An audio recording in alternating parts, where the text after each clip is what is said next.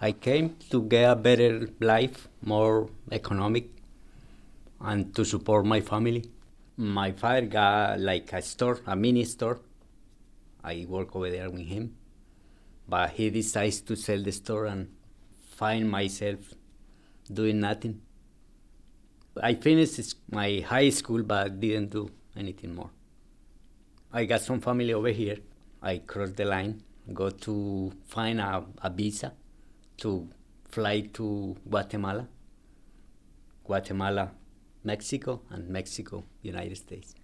We hire a, a coyote, and from Guatemala we have to hide in the cars and houses, and nobody can see us because people start talking and the police come, take us out. We are about 14 guys in a van, and all on the floor, one next to the other one and the guy say, keep your head down, don't even raise your head. And they bring us to a house full of people, 200, 300 people in a small house. You gotta line up for shower, to eat, to everything.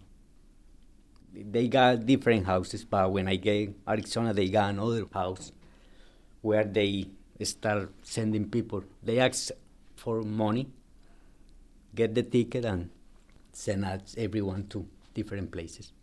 My whole trip, I spent about five thousand. My brother, my older brother, he borrowed me the money, and I have to pay him back. My cousin is waiting for me, and I stay in his home. And he helped me out to find a job. I got five months in my cousin's house. I can find work for five months. I don't know places. I I didn't even go out because I'm scared the police and we just try to keep contact with the people we can speak like Spanish. Go to the grocery store, get the things, and that's it. No contact with English speaker. I'm a little afraid when somebody come to me and speak English because I know mine is not so good. Some people try to understand us, but some others, when I say something wrong, what? Why you say that? Make me like scared or.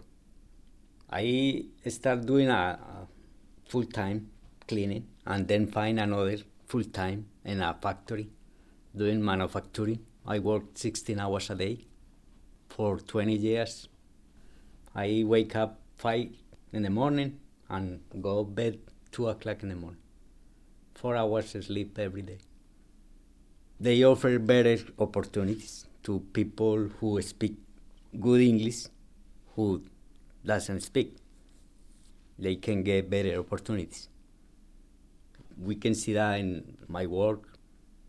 When I talk to co-workers, they say, "Hey, in the library they got classes, English classes, ESL," and I went over there. And when I can, I go and try to learn and I read a lot, but I need more, spend more time speaking English. When I came, I get illegal. And I got to do something. I say, if I keep doing like this without papers, I better go home.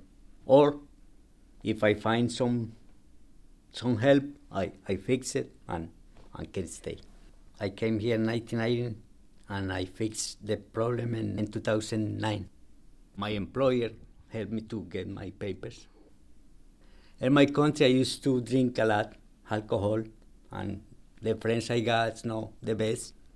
And uh, if I stay there, I'm not go- I didn't go anywhere. And I over here, I got some plans.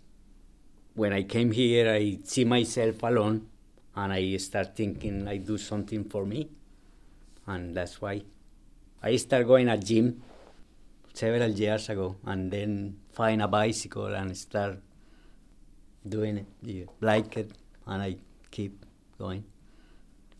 And now I got four bikes already. now I spend my time in, in that thing.